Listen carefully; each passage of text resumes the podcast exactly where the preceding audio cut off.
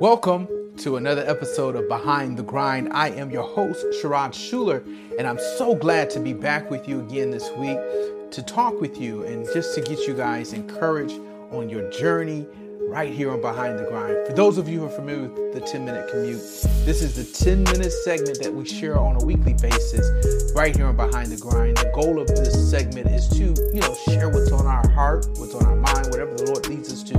Maybe it's inspiration, maybe there's motivation, maybe it's just a thought of something that you can meditate throughout the week. And so this week is no different. I want to share with you what's on my heart just to get you on your journey, whatever your journey may be.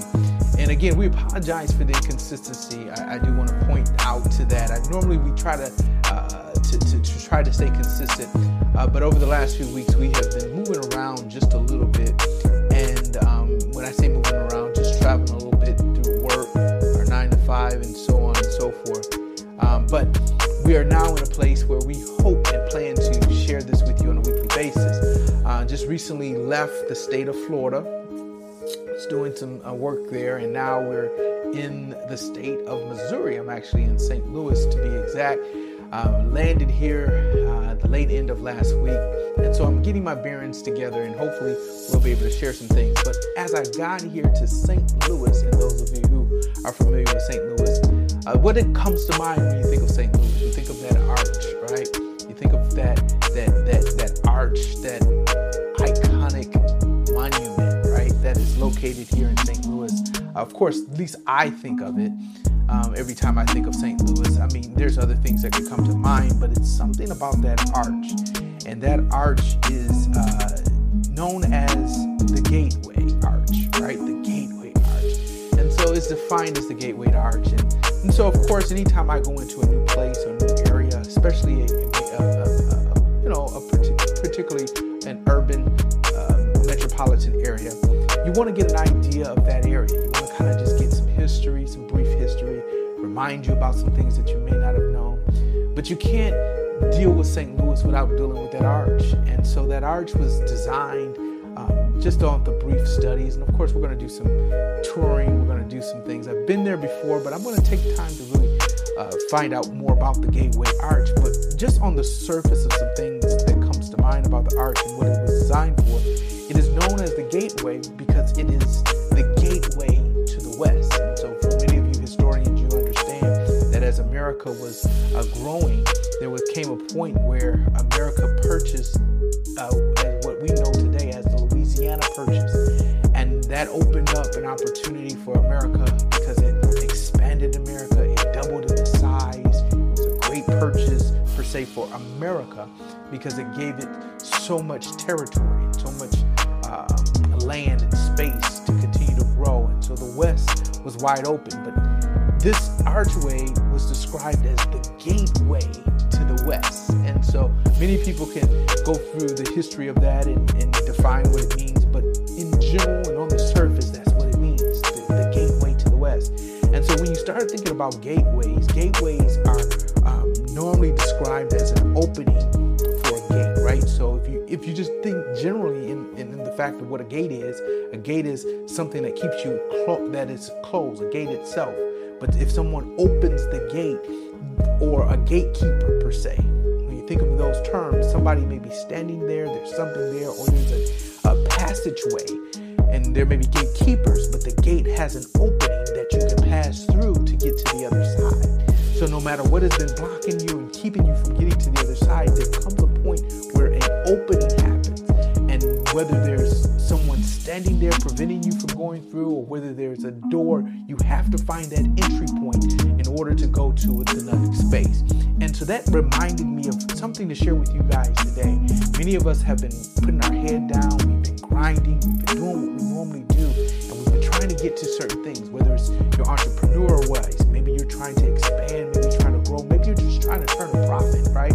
Or maybe you're just trying to get some great deals and negotiate some great deals on your books, whatever that may be. Or maybe in your career, you're really trying to get to that next level, and there's opportunities that you see that could be the best opportunity for you. You know that it fits and know it's what you're supposed to do, but the door has not quite opened. You haven't been able to get your foot in and get into that, maybe that position that you've been looking for, that career promotion, whatever that may be. And maybe it's in your school. Maybe you're just looking to elevate and get to the next level. Whatever you're doing, sports, whatever the case may be, you need that to enter into that next level.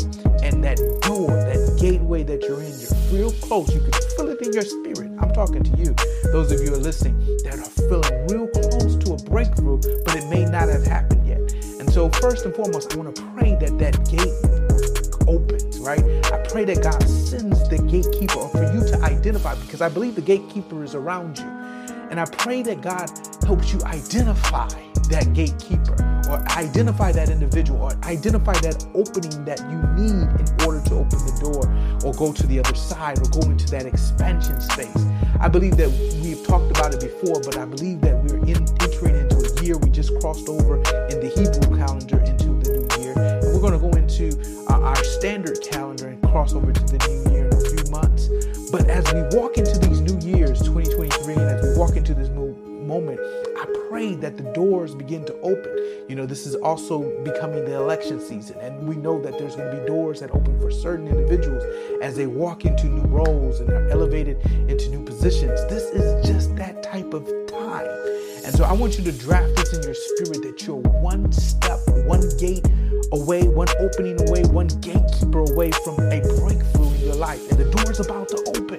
But I need you to be determined. I need you to put your head down. I need you to do the work. I need you to be focused on what God has designed for you to do.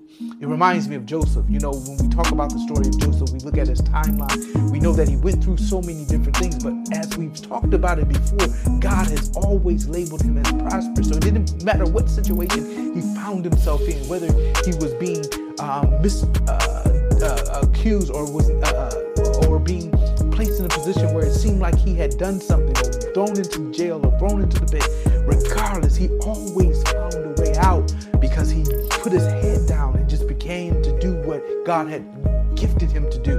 And many of you, you are gifted to do many things. Continue to do the thing that God has gifted you to do, and put your head down, do the work, do the grind, do it, put it together, because the door is about to open for you. I speak elevation. I speak prosperity. I speak blessings on your life, but it's going to take you being at the right place at the right time. And many times you'll find yourself being at the right place at the right time by doing the work that God has called you to do. One of our biggest Achilles heels for many of us that trips us up from getting the blessing is when we begin to focus on the people around us. Maybe you looked at someone who you feel don't deserve that promotion. Maybe you've looked at another individual.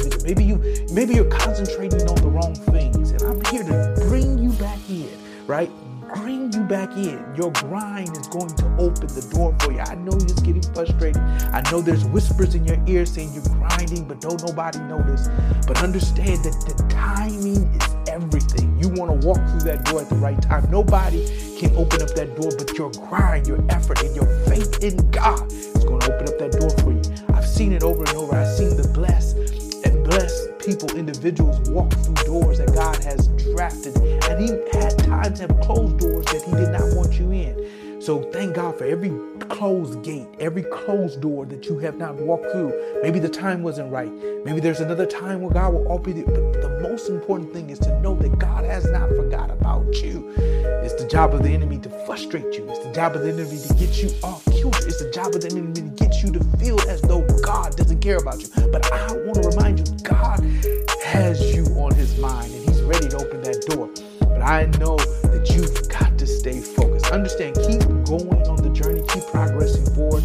I know there's gatekeepers. You know, recently I had an encounter. I was scheduled to do something at work where I needed to be at a certain place at a certain time, and I got stopped by the individuals that were just doing their job, right? And they began to ask me questions, and because I was not familiar with the place or the space, I was not able to respond correctly. However, my GPS said I needed to go forward, and they said, you can't go forward, right? Only to find out with a little more effort, right, and a little more questioning that they provided for me, we were able to determine, yes, you are able to move forward. Yes, you can't cross over to the bridge, but you can go under the bridge.